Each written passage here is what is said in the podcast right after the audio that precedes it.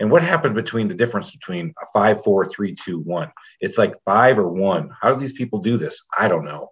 But anyway, that's me talking about how to measure customer satisfaction. We use the Google reviews. Let me tell you another little secret we dropped in this one. Welcome to the Small Business Safari, where I help guide you to avoid those traps, pitfalls, and dangers that lurk when navigating the wild world of small business ownership. I'll share those gold nuggets of information and invite guests to help accelerate your ascent to that mountaintop of success. It's a jungle out there, and I want to help you traverse through the levels of owning your own business that can get you bogged down and distract you from hitting your own personal and professional goals. So strap in, adventure team, and let's take a ride through the safari and get you to the mountaintop.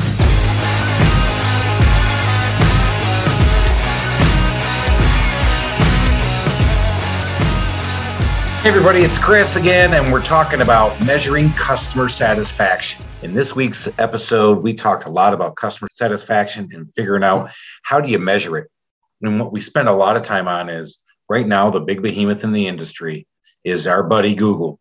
And Google reviews are going to be the ones that we have to measure and man- monitor the most. They are going to give us the instant feedback. So, how do you go get those great reviews? Well, you need to always ask for that review at the time of the service completion because that's when the service has been done.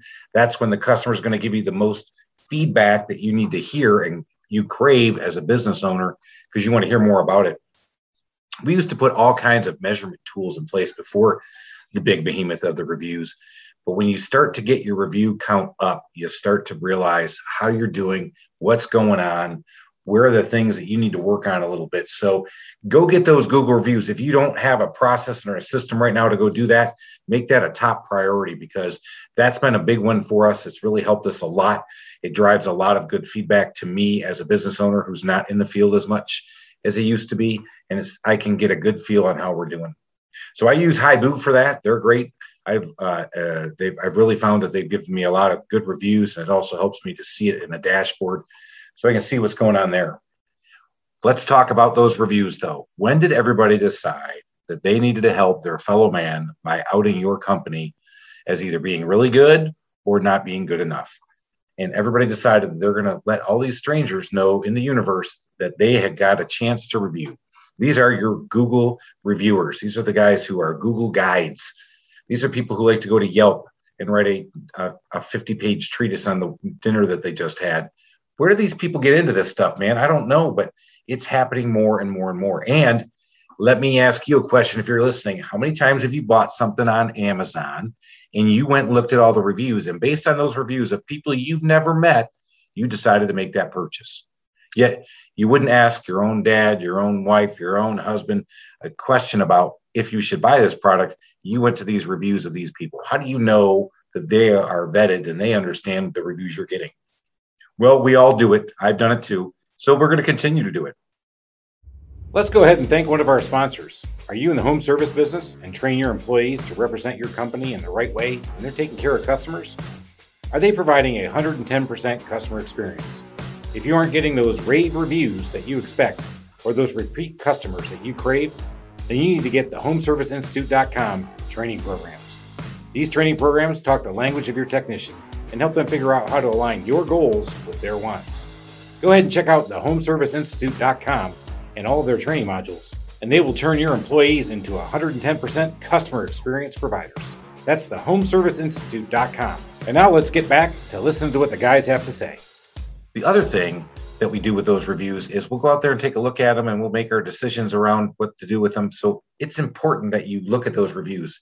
And we all are smart, savvy business owners and savvy shoppers that we know that you got to have a few bad ones out there to let you know that the service isn't always perfect, but you want to see how the company handles them. So when you're a small business owner, you need to respond, number one, to those reviews. You need to keep it short in those reviews, and you need to be positive in your reviews, regardless of your responses back to those guys that have put things out there positive most of the time and negative sometimes, hopefully not very many. You got to make them all positive and know that everything you say and write will be used against you. So just go ahead and write. Make it authentic, make it creative, get back to people. People will see through things there. Hey, that one just didn't go that well. Okay, let's give this company a chance because I see they got 500 out there that are five stars. And what happened between the difference between a five, four, three, two, one? It's like five or one. How do these people do this? I don't know. But anyway, that's me talking about how to measure customer satisfaction. We use the Google reviews. Let me tell you another little secret we dropped in this one is Google My Business is going to be really important for any local businesses going forward. So make sure your Google My Business page is great. Go ahead and do those. You know, I tried surveys. You know, I, I've been turned off a little bit by those surveys, but here's the one question you would want to ask your customers. And as a business owner, sometimes you have to go back out there, kick the tires, and talk to a few customers. Would you refer us to your friends? It would mean the world to me if you would give me a five star review. If I didn't earn five stars, let me know and I'll make it right. Those lines right there are huge because that allows the customer to open up to you. I do ask customers uh, every once in a while, hey, as a small business owner, what can I do to improve my service to get even better at what I'm doing? And I usually get some very good, candid feedback that helps me get better at my business.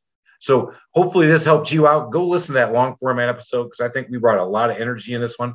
We're really pumped up about it. And go make it a great day, adventure team. Thank you for listening to this episode of the Small Business Safari. Remember, your positive attitude will help you achieve that higher altitude you're looking for in the wild world of small business ownership. And until next time, make it a great day.